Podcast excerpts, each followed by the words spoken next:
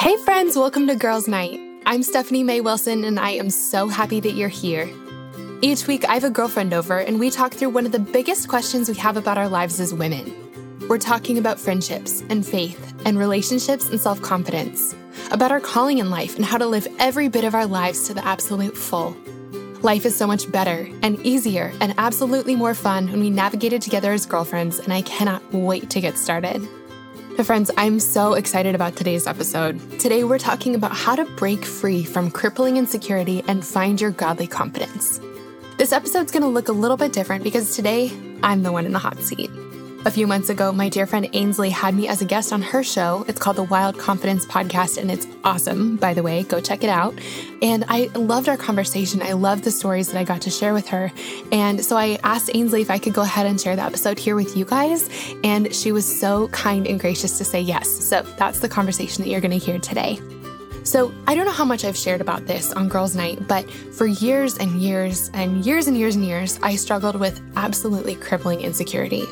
It was this deep, dark hole I just could not seem to get out of. Well, in this episode, I'm going to share what changed and how God slowly but surely pulled me out of that hole and helped me finally feel good enough, loved, and truly beautiful in my own skin. Friends, if you find yourself in that hole of insecurity right now, this episode is for you. I am so honored to get to share this part of my story with you.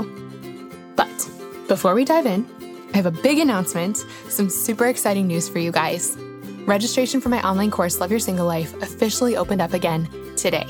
That's right, you can go and register on loveyoursinglelife.com right now. But I do want to say registration is only open for a few days. So if you know you want to sign up, make sure to do it soon. Guys, I love this course. It's really, teaching it is one of my very favorite parts of my job, and it's because God has been doing the most incredible things in women's lives through it. I got a DM recently from one of our amazing alumni, a woman named Jenny, and Jenny gave me permission to share her story. I'm so glad she did, so I'm going to read to you what she sent me. She said, "Hi, Stephanie, congratulations on your precious little girls." So sweet. "This is overdue, but I wanted to share with you how Love Your Single Life impacted my life. It started on New Year's Eve, 2018, when my sister shared that she had taken the course and that it was the highlight of her year because it made her live more fully, step out of her comfort zone, and try online dating. At the time, she had just started talking to a guy, and now they're getting married in March. I was so inspired by my little sister's example that I decided to sign up for the March 2019 Love Your Single Life course, and I have to say it totally changed my perspective. It made me a better person, and it helped me be open to people I wouldn't have normally sought out.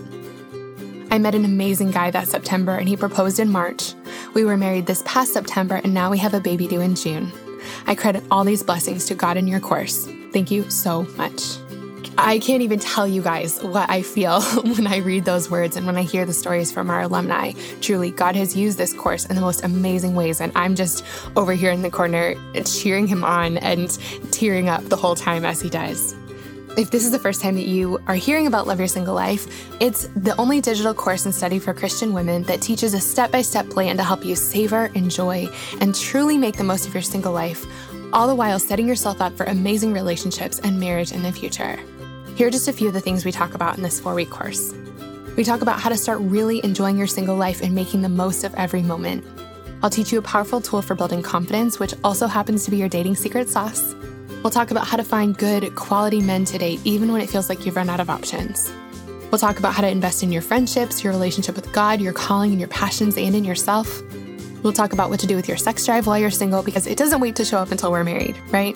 We'll talk about how to stay close to your girlfriends, even when you're in different stages of life, and so much more. Registration only opens up twice a year, and so make sure to go and sign up today. You can find out all about the course at loveyoursinglelife.com. That link will also be in our show notes. And the other thing I wanted to say is I know that some of you guys may be listening to this after the registration window has closed, and that's totally fine. Head to the website anyway, go ahead and put your name on the waiting list, and you'll be the very first to know next time the course opens back up. I cannot wait to share this with you. Okay, now with all of that said, let's jump into my conversation with Ainsley. Y'all are in for a treat today as we welcome Stephanie May Wilson to the podcast today. Stephanie, I'm so excited to hang out with you today. How are you? Oh, I'm so good. I'm so happy to be here. I love you and I love your podcast, and it's just a real, it's an honor and a treat to get to be with you today, friends. I don't know that I would have started one had you not trailblazed. You walk so I could run and ask you all the questions along the way. Oh, I love that. I love that. 'Cause like, I don't know. There's so many women that I can point to where I'm like, I'm so glad that they figured out a thing or two, or even just figured out enough to be like, yeah, it's not going to be perfect at first, but just give it a try, you know? Totally. Yes. Yes. Now for the amazing listeners, if y'all don't know who Stephanie May Wilson is, oh my gosh, you have to immediately. She's an author, podcaster, national speaker, and the go-to guide for 20 and 30 something women as they navigate their most important relationships. Stephanie's writing has literally been featured on NBC, the Anthropology blog, Hello, and Relevant magazine. And I could go on, honestly, forever, for days, about her impressive resume. But to me, she is my friend who has encouraged me across the frothy monkey coffee table many, many times. And the thing that I'm most excited about for you, Stephanie, is, or that you're giving us the gift of your new book, The Between Places. I want to talk about it immediately. Can you tell us a little bit more about it and where we can get it and all the things? Yes. Oh my gosh. Okay. So I feel like it's like picking a favorite child. Like, I don't think you can, but like this really might be my favorite thing I've ever made, just because it was born out of so much struggle in my own life. And also like, it's just the thing that I've needed. It's a resource I've needed in every between place in my life, every hard season. So it was like born, like I feel like I learned this lesson about how to trust God over and over and over again through all these hard seasons. But I'm still going through hard seasons. And so I still need this reminder over and over and over again. So anyway, it's 100 days to trusting God when you don't know what's next. And I wrote most of it as my husband and I were going through a long season of infertility.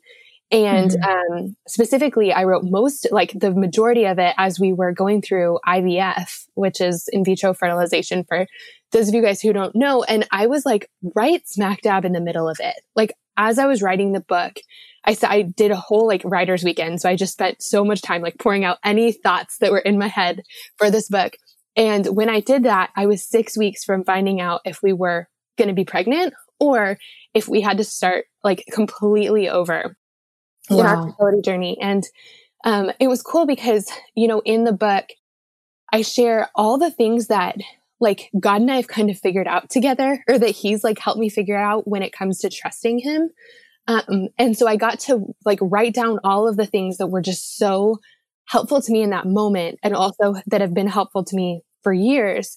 And also I got to write down so many different stories of like different, like other between places I've been in, and how God has shown up in them. And it was just such a helpful thing to as I'm sitting there going, I have no control over this situation. I'm very much invested in the outcome. I'm very scared. I'm very sad. I'm very like, I just am praying so hard that this happens, but to remember that like, this is where God has been in the past every other time that I've gone through something where I felt like this was just really helpful. And so I'm so excited, especially in this season of life. Like we are all, I feel like the entire world is in a giant between place right now, having no idea like what comes next for us. And then we're all in our own unique between places as well that like stacks on top of that, making this a really hard time. And so, I mean, my prayer is just that this book helps anyone else as much as it's helped me, just bringing people closer to the Lord and like, trust, like really trusting him that he has us, that he's taking care of us. Yeah. I mean, I truly feel like this is prophetic. Like this book was prophetic in its origin, in that you have experienced this. I mean, and everyone has in a between place, but you experienced it in such a heavy way where this timing is perfect for so many other people. And that's so God to just have us go through something to pour out to others and to give, for him to give to us in such a way that's for us to then give back to other people who may be experiencing similar emotions or seasons or feelings. And I'm just so excited. I'm so excited for you and for for everyone else to just get their hands on this, where is it available?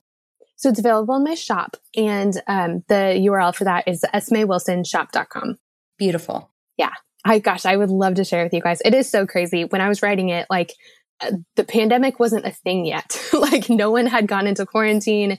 No one was on lockdown. Like life for the most part seemed pretty normal. And I just never, like, I mean, none of us could have ever seen coming what was about to come. And yeah, it's right. Like so God to have this thing done like right in the time when we need it. So he's amazing. Truly. I mean, it blows my mind. And I mean, Steph, the work that you do is so important. And I'm just so thankful for everything that you do. And I know, you know, as we've done life together for many years, really. Yeah. Something like that. Yeah. I think so. I think about 6, which is, well, no, even longer because Justin and I have been together 6 years and I knew you before him. Oh my gosh. That's so even longer. Yeah. But, and so in that time, like, I know it took a lot for you to arrive at this place where you can pour out so much. And while you've, and just like show us more about the Lord and what he's done in so many different seasons of your life. So can you share, and you can pick any point in your story, but because I know that I've read everything you've ever done and loved every second of it, but can you share a little bit more about your story and how you found your confidence to be able to push through in the in-between places and just what the Lord has really done in your life? And I'm backing up all the way in my mind to Lipstick Gospel because that is literally one of my favorite books ever. So Can you kind of just tell us about how you even found your confidence? Yeah. Well, it to me, it feels like confidence came in like two distinct acts in my life. Like if we're looking at it sort of like a play. So growing up, I went to church occasionally. It wasn't really a big part of my life. I was just kind of like chugging along, trying to do the best I could, trying to be the best person I could be, and trying to, you know, achieve as much as I could achieve. And, you know, my definition of success and the confidence that I was striving for in different seasons looked different in different seasons. Like the confidence you're trying to kind of grasp as a middle schooler is very different than the confidence you're looking for in college. But I mean, make no mistake, I was searching for confidence and searching for something to make me feel good enough for my whole life. And it wasn't until I was in college and I'd been doing the best I could, like trying to put my life together in a way that I was satisfied with, trying to, like find something to make me feel whole. I was doing the best I could, but like halfway through college, most of my important relationships completely fell apart. And, you know, I was in a really rough friendship season, like just didn't have a whole lot of people in my corner who I felt like loved me no matter what. It felt like I was in some pretty conditional friendships. I was dating this really great guy that I was totally sure was my person, and we broke up. I didn't have a relationship with God at all at that point, and so that relationship was like non-existent. And I've always struggled with insecurity. It's like kind of been my Achilles heel for most of my life leading up to this point. But I was like, to say I was my own worst critic is putting it like really lightly. Like I was awful to myself.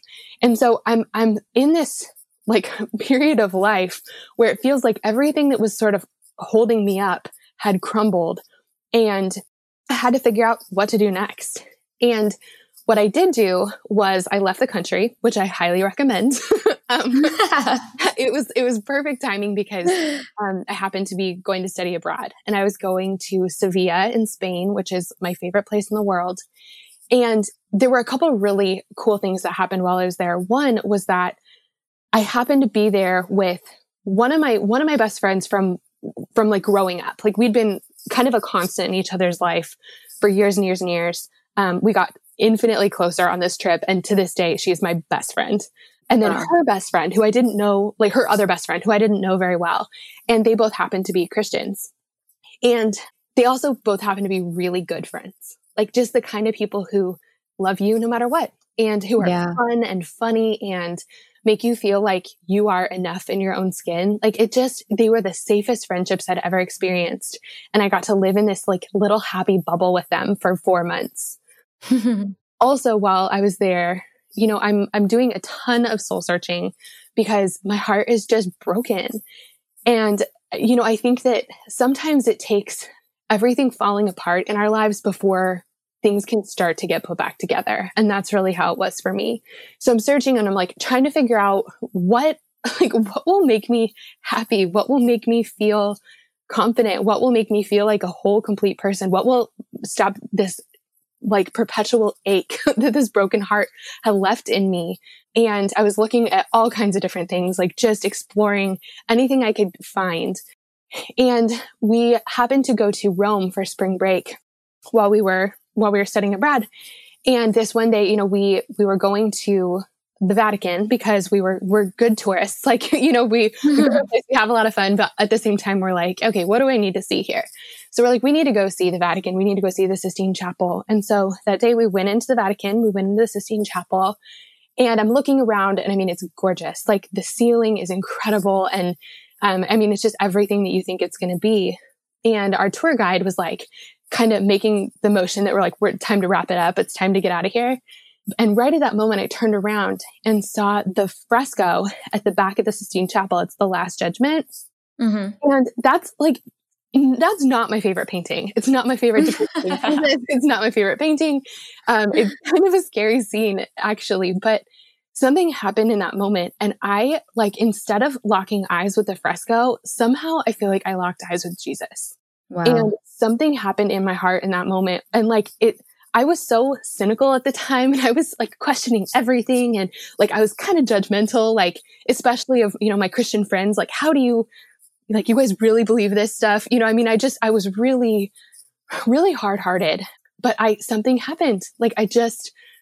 I locked eyes with Jesus in that painting and my heart jumped. And it was like seeing an old friend that you haven't seen in forever, that you're dying to run and throw your arms around them. And wow. I just in that moment, all of my cynicism and all my doubts and all my questions kind of just got quiet. And I found my heart saying I want to know you, Jesus. I want you to know me. I want to be your friend. So I just did the only thing that made sense to me. And I said, okay, I'm in. I don't know what this Christianity thing is really all about, but I'm in for it. I want to know you and I want you to know me. And I want us to be friends. And so I became a Christian that day in the Sistine Chapel, which is... That is wild. Nuts. That is wild. So in the world, I was actually in the Sistine Chapel last year. Yes. And when I tell you, I looked around and I was like, oh my gosh, I am in the Lipstick Gospel. I actually thought of you because I was I may have texted you. I can't remember, but you did. I loved it so much. I think I did because I was oh my gosh, this is a scene from, it was very, I got such Eat, Pray, Love vibes whenever I was, except the Christian version, whenever I was reading it, I was oh my gosh, this is what it feels like. It was so cool. So what did your friends say or do or think? They were, I always ask them that. I'm what did you guys think when we walked out of the Sistine Chapel? And I mean, they'd been kind of trying to talk to me about Jesus, mostly because I was a drowning person, and they're trying to throw me a life raft. Hey, Steph, we promise this can help you. Come on, just try it.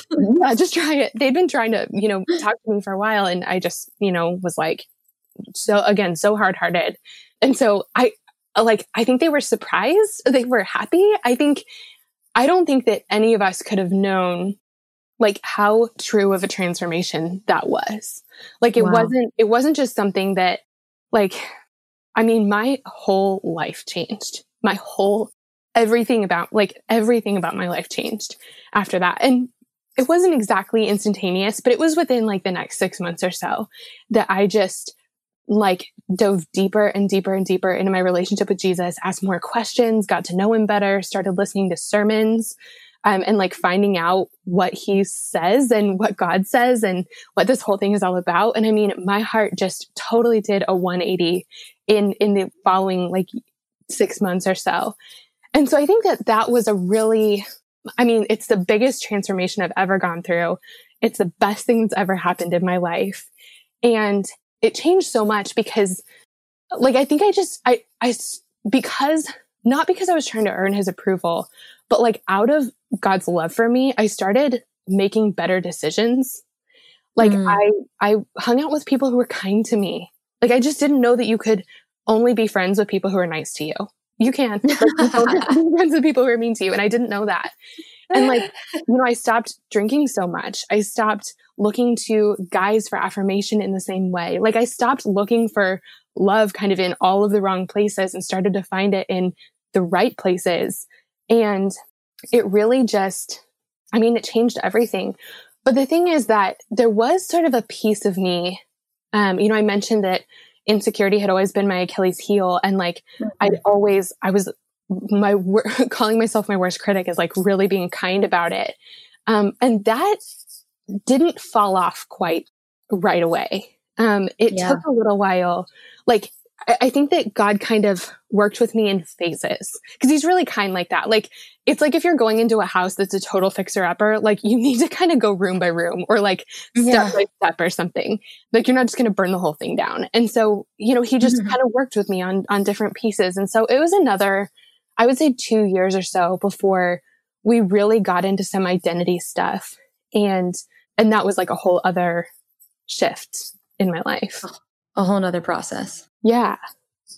So in that process, you know, and I'm just thinking like, yes, this is how you like kind of find that confidence is just meeting Jesus and locking eyes with him. Like, that's how you find it. Right. And I think it's one thing to find it and an entirely other thing to keep it. Yeah. Hey friends, I wanted to take a quick break from my conversation with Ainsley to thank today's sponsor. Our sponsor for today's episode is my sweet friend, Kate Warman. Kate just released her brand new book called Thank You for Rejecting Me, Transform Pain into Purpose and Learn to Fight for Yourself, and I cannot wait to tell you more about it. So while our lives and upbringings may look vastly different, there is at least one thing that we all have experienced, and that's rejection. Whether it happened in grade school or last week, rejection can leave deep scars that affect our relationships, our self-worth, and our identities for years to come. And while we can't control when rejection appears, we can control how we react when it does. Now enter Kate's book, Thank You for Rejecting Me. In it, Kate shares her personal story openly and vulnerably and invites you to rewrite your inner monologue. You are not defined by your past rejections, and rejection does not get to have a say in your worth. Kate shows you how to transform your pain into purpose and how to fight for yourself when rejection comes your way. Friends, if you want to see some healing from your past and start taking back your confidence, you need to get your hands on this book. I cannot say enough good things about it. You can pick up your copy of Thank You for Rejecting Me either on Amazon today, or you can visit bakerbookhouse.com and use the code Girls' Night for 40% off of your copy plus free shipping. Isn't that amazing? I love that Kate gave us that code. So again, you can find the book on Amazon, but you can also go to bakerbookhouse.com and use the code GIRLSNIGHT, and that'll take 40% off your copy of Thank You for Rejecting Me, and it'll give you free shipping. If you guys need that link will be in our show notes. And just in case you don't know, our show notes are always over at girlsnightpodcast.com. You can always find links for anything we talk about in the show over there. So that's where this link will be, bakerbookhouse.com. And again, the promo code's GIRLSNIGHT for 40% off your copy of Kate's book, plus free shipping. Kate, I love you, and I'm so excited about this book. Thank you so much for sponsoring Girls' Night. We just love you. Okay, now without any further ado, let's jump back into my conversation with Ainsley. So, I mean, and I know whenever I'm telling young women and 20-somethings, you know, to get a tool belt of things to keep that confidence.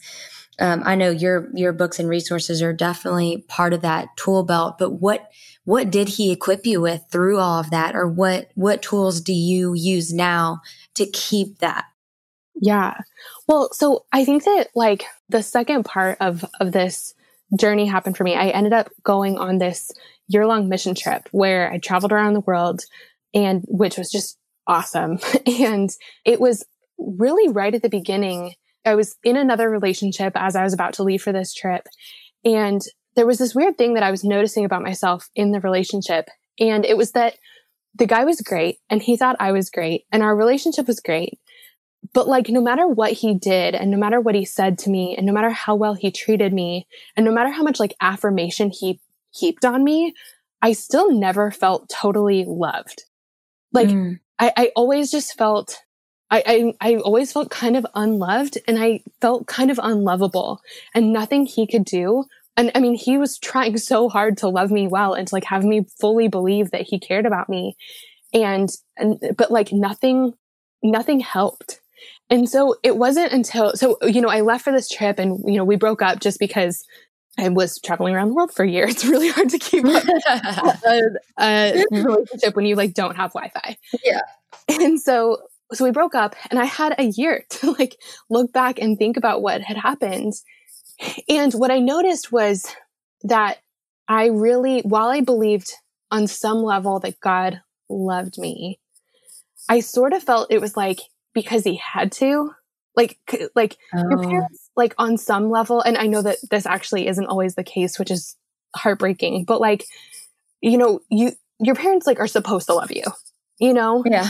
And so I felt like that kind of with God, like, well, he kind of has to love me, but no part of me really felt like he liked me. And I guess on some level I was like, I mean, I guess I love me too, but like, I didn't really like me. And it wasn't until, you know, as I was on this trip, one of the things we started talking about was like how we view ourselves and the things we believe to be true about ourselves and what God says to be true about us. And so I started doing some work, and I remember this one night I wrote down a list. I just was like, I want to just, what am I working with here? Like, what I feel insecure most of the time. Why? What do I actually, when I look in the mirror, what do I see? What do I believe to be true about me? Mm-hmm. And when I made that list, like the things that I believed to be true about myself were really that I was like fundamentally unlovable and that I was too much and also not enough, which I don't know how both of those things can coexist, but like, you know, it's possible to feel both of those things at the same time. Yeah. I thought I was like annoying. I thought that I was like, I don't know, like rub people the wrong way. I thought that I didn't feel beautiful. Like, I mean, there were just so many things that these were the things that I really believed to be true about myself. And as I'm traveling and as I'm on this trip and, you know, learning more about God and like spending more time, like more and more time in his word, I'm learning the things that they're like, God actually has an opinion about us. Like he actually says some things about us. And as I was looking at this list of things I believe to be true about me and this list of things that God says are true about me, like the lists did not go together. And so I had to make a decision at some point. Like, was I going to continue to believe the things that I say, or was I going to believe my maker? Like, God is the one who actually put me together. And was I going to believe him about the things that he says about me? Yes. And like, I like looking at the list, one of them was really nice and one of them was not so nice. So I really wanted to believe him. And also it's pretty like confident to say like, I'm right, God's wrong. Yeah. But also you're so right. Like arguing with God, like, no, this is really who I am. He's like, are you kidding? Yeah. A, I'm God. B, I literally made you. Yeah. But there, I mean, it really did. It took some time though. Like, you know, after I decided I want to fully believe that I am who God says I am. That took some time. And when it comes to tools, like there are a couple specific things that really helped. And one of them was, for the first time, I came across this idea of like crafted prayers and declarations. And crafted prayers are just, instead of like praying on the fly every day. Like you can do these in tandem. I'm a huge prayer journaler, which is why I write prayer journals. But so you can prayer journal, but also having some words that you like really intentionally write down. And a lot of times it's scripture, and reading those every day and praying those every day.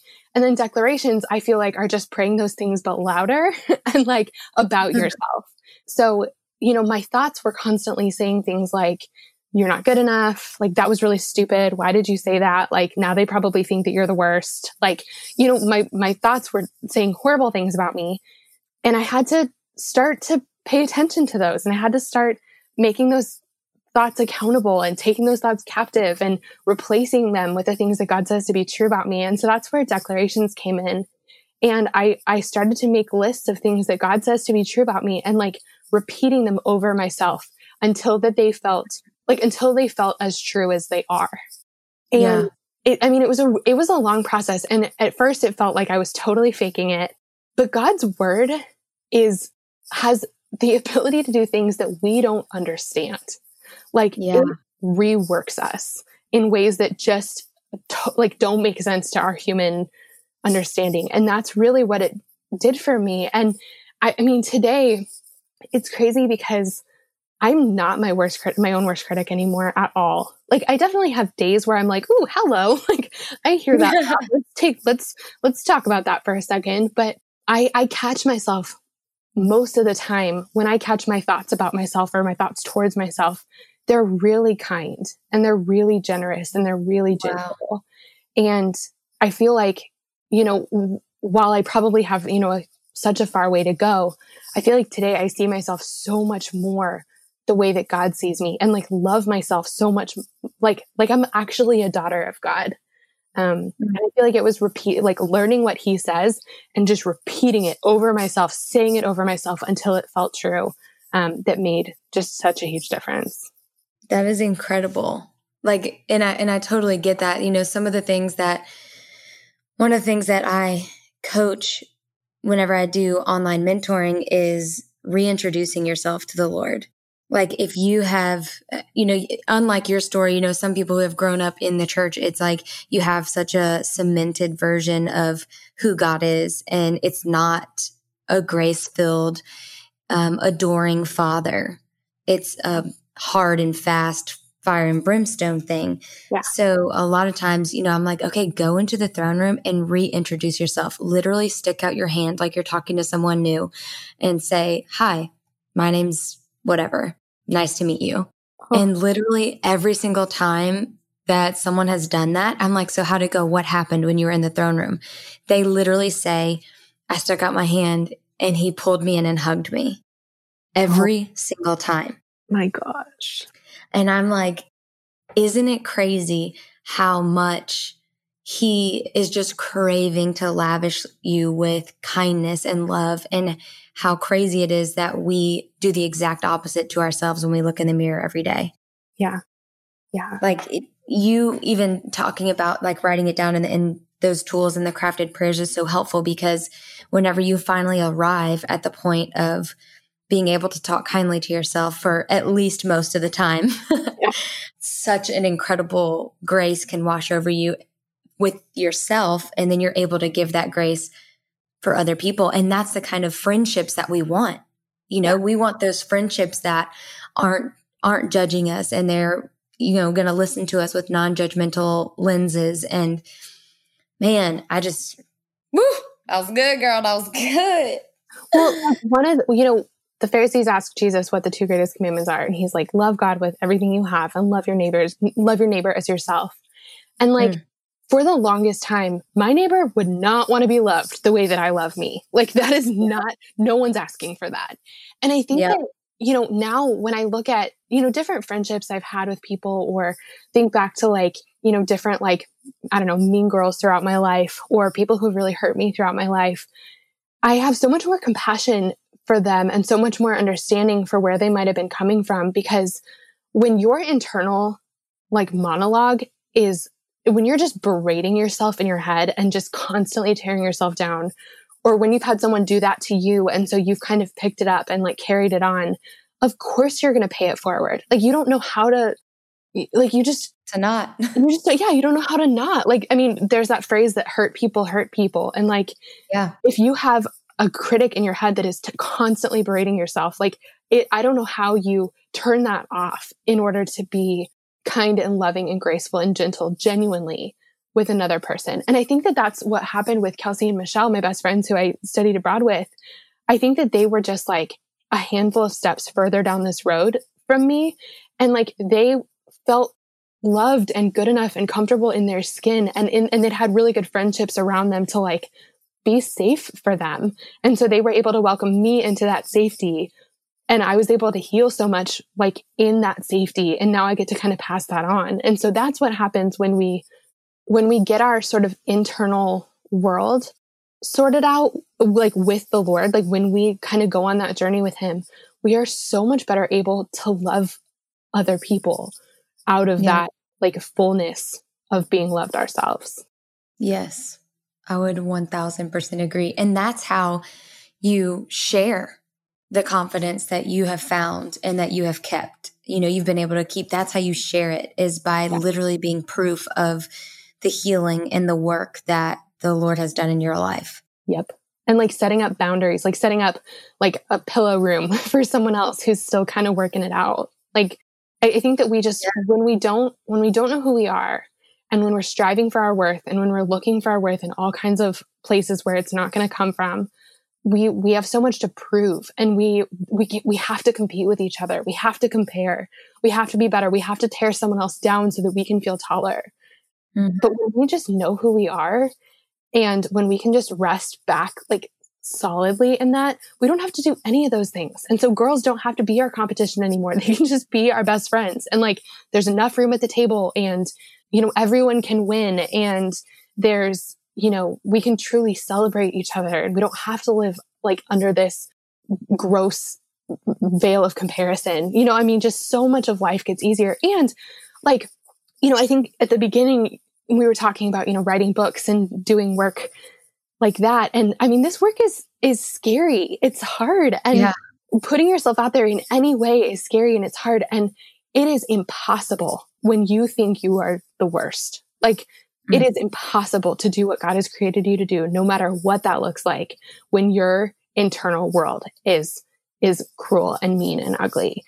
It's daunting enough to put a book out into the world when you know who you are.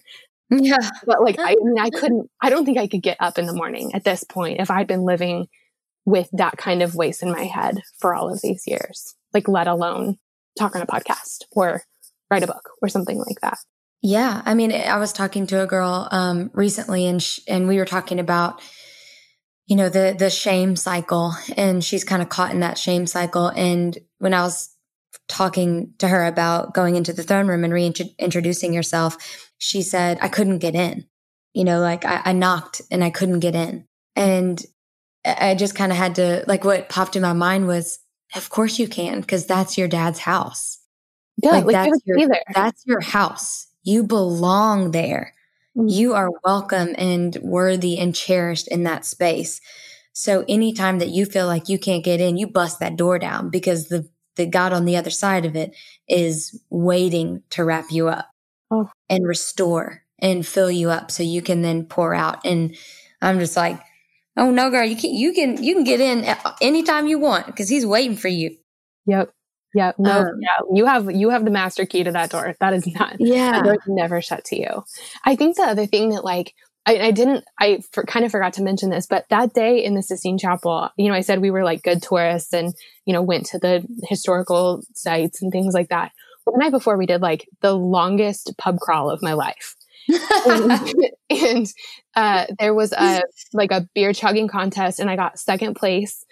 And all of the other contestants were like huge men who professionally. Yeah. And so like, we got second place, like we got t-shirts from it. And of course the next day we're like super hungover.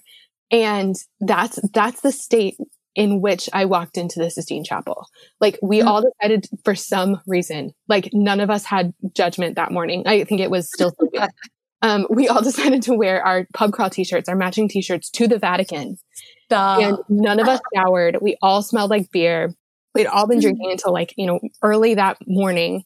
And that's how we went into the Sistine Chapel. And that's the state I was in when I met Jesus. Like, I was hungover when I became a Christian. I was wearing a pub crawl t-shirt at the Pope's house when I became a Christian. I'm so grateful for that, because like, and I feel like God knew that I needed that. Like today, that Stephanie today needed that memory, because if I had like my Sunday best on, and if I was on my best behavior when I met him, and when I walked into that throne room, I would think that I always needed to have that, that's why I was let in. And he was like, no, kid, you are a wreck for a million reasons. Also, you need a shower, but you're welcome here. You're my daughter. I love you. Yes. So I want you and your pub crawl t-shirt wearing self to be sitting down at a coffee table. Like, I want you and your younger self, less confident self, broken self to be sitting down. And I want to hear what you would tell her in that very moment, right before, you know, she locks eyes with Jesus. What advice would you give her? Well, I mean, if she's about to lock eyes, then I wouldn't do this, but like, I just would want her to like, come over to my house. Like, yeah. Come over to my house. Let's get you out of what you're doing right now. Let's get you around some people who are going to be really nice to you. Like, let's get you just a really soft, warm place to be, and like some hot chocolate or coffee or something. Like, I just would want to like wrap my arms around her and give her something really soft and warm to wear. And be that like pillow room, that soft place for her to land. Yes. Like, she just needed it so bad. Yeah. I think, you know, this is sort of random and like not necessarily like you're about to go meet Jesus, here's some advice. But for that time, like I really wish I could go back and tell her that she doesn't have to be friends with people who aren't kind to her. Yeah. And even if it's not their fault, like even if it's because they're going through their own things or they don't know any better, like they've never had safe friends. I spent so much time being surrounded, but feeling really lonely. And I've done that for years, like in college and, you know, all kinds of different groups that I was in, and in high school and middle school, there was some time where I did that, like elementary school. I feel like I spent so much of my life around people who weren't like actually all that nice to me. And like, you know, there are all these like stats and things about how you become kind of a combination of like the 5 people you spend most time with or something like that. It's the people around you really rub off on you. And it just was really hard to believe that I was worth something when I didn't feel really seen or known or safe or loved in my friend groups for decades. So I really would talk to her about that. But then if she's about to go into the Sistine Chapel, I would like push her. Like, with me, get up, go. Are you kidding? Yeah. Get out of here. You got places to be. Yeah. You have the most important in your life right now. You do not want to. Yeah. You cannot be late. Go forth. Yes. Yeah. That is amazing. I love everything you've shared. I literally I can just imagine someone listening to this in their car, just like tears just streaming down their face, feeling incredibly seen, known, and hopeful for what's next. And I just know that's going to happen. So I can't wait to hear the story of restoration that comes from the genesis of that story that comes from this moment. And I hope whoever you are know that we are praying for you and that we love you so much. And in return, I would love for our community to pray for you, Steph. So how can we cover you in prayer in this season? That's so kind.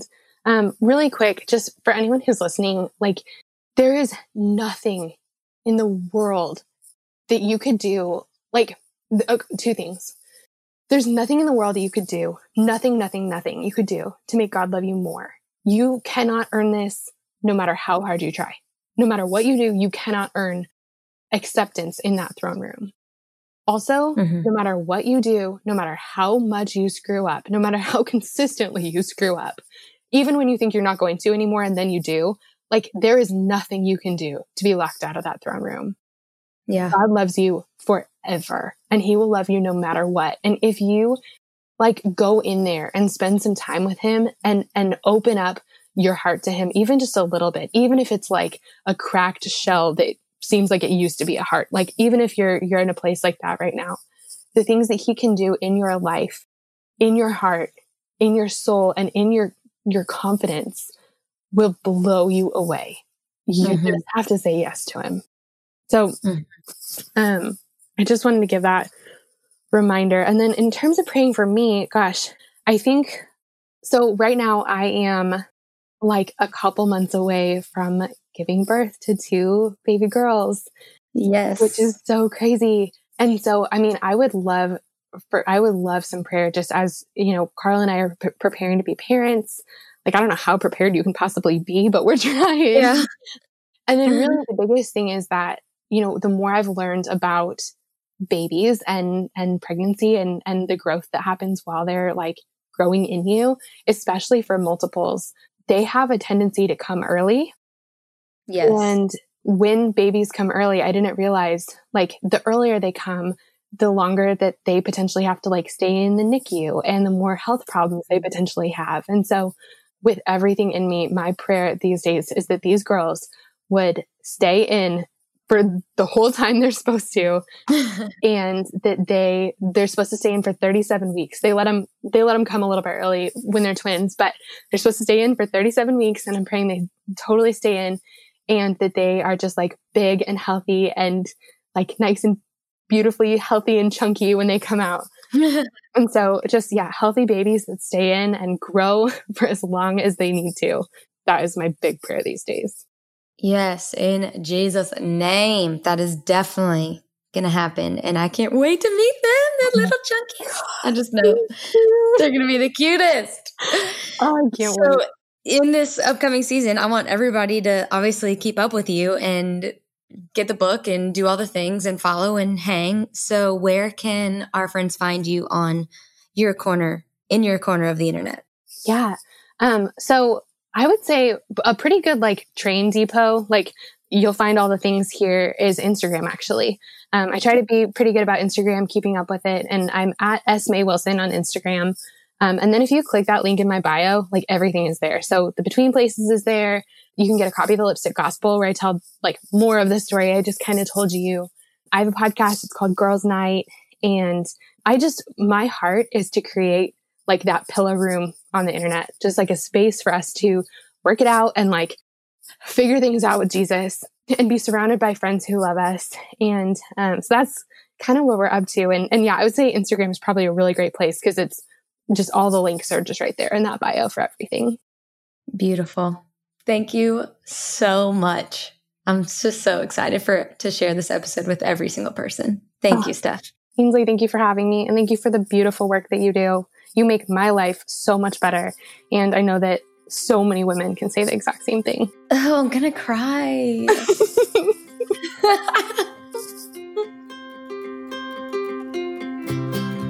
You guys, thank you so much for tuning into this episode. I'm so glad I got to share my story with you.